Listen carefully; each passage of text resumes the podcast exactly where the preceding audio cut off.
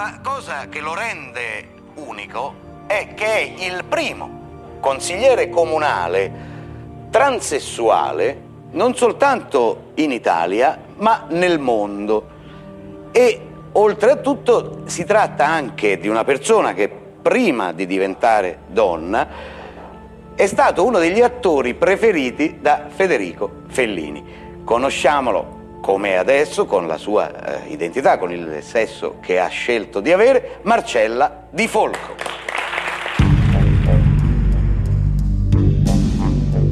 Quest'anno sono 30 anni che sono donna, ho la mia voce che ovunque vado crea situazioni di imbarazzo e di situazioni... Io sono stanca. Noi siamo l'ultima nazione in, in Europa sui diritti civili. Ma perché il nostro diritto ad amare non deve essere riconosciuto? Quello che mi ha insegnato lei e che anch'io nutrivo è che il suo interesse principale era che la nuova generazione non dovesse passare sotto le forche caudine di quel pregiudizio, di quella negazione di diritti che ha passato lei durante la sua generazione. Era questo il suo interesse principale.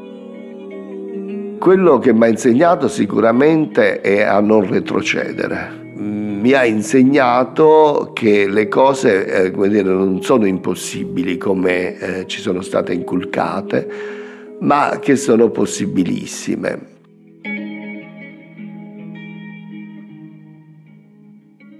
sempre riuscita in tutto quello che ho fatto. No, ho sempre avuto fortuna da questo punto di vista, ma perché ho sempre messo tanto amore in tutto quello che facevo. E spero che un giorno riuscirò a scrivere un best seller. Il mio unico sogno adesso è devo trovare il coraggio a due mani di, di scrivere la mia vita. Il titolo ce l'ho già, l'ho già studiato e si chiamerà così. Mai annoiata. La vita e le lotte di Marcella Di Folco